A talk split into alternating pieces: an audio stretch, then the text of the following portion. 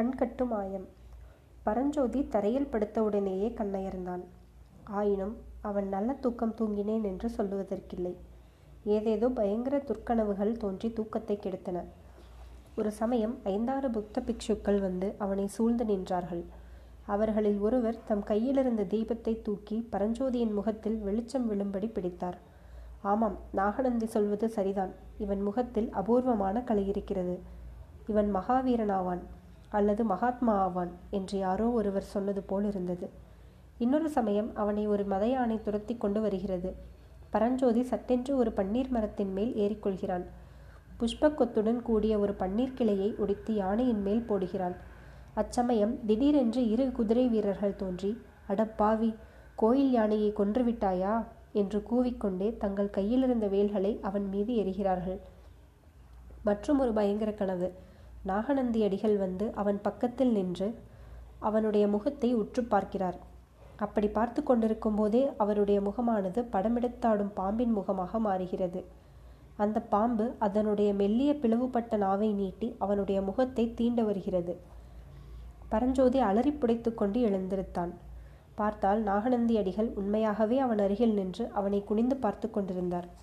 பிள்ளாய் ஏன் இப்படி பயப்படுகிறாய்? ஏதாவது துர்க்கனவு கண்டாயா? என்று பிக்ஷு கேட்டார்.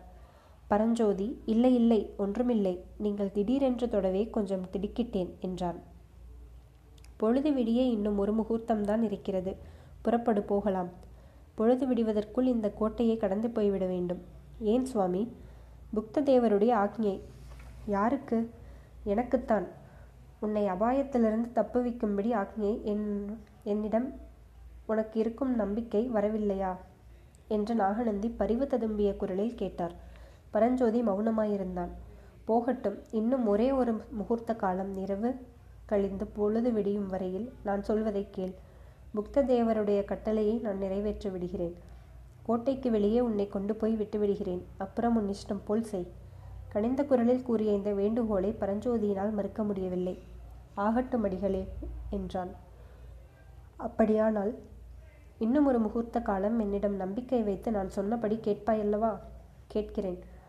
உங்களுடைய கண்களை கட்டி இவ்விடமிருந்து அழைத்து போக வேண்டியதாயிருந்தால் பரஞ்சோதி ஒரு நிமிஷம் திகைத்து நின்றுவிட்டு எப்படியானாலும் சரி என்றான்.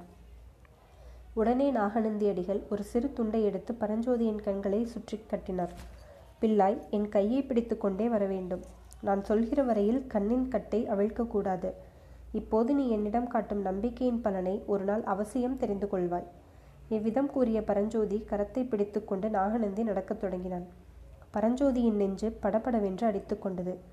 ஆயினும் அவன் மனதை திடப்படுத்தி கொண்டு பிக்ஷுவை பின்பற்றி நடந்தான். முதலில் புத்த விகாரத்தின் வாசல் வழியாக வெளியேறுவது போல் பரஞ்சோதிக்கு தோன்றியது. பின்னர் வீதியோடு நடந்து போவதாக தோன்றியது. பன்னீர் புஷ்பங்களின் வாசனையிலிருந்து அன்று முன்னில முன்னிரவில் மேல் மாடத்தின் வீதியில் இறங்கி நடங்கிய இடமாக இருக்கலாம் என்று ஊகித்து கொண்டான். இன்னும் சிறிது தூரம் நடந்த பிறகு போகும் திசை மாறியது.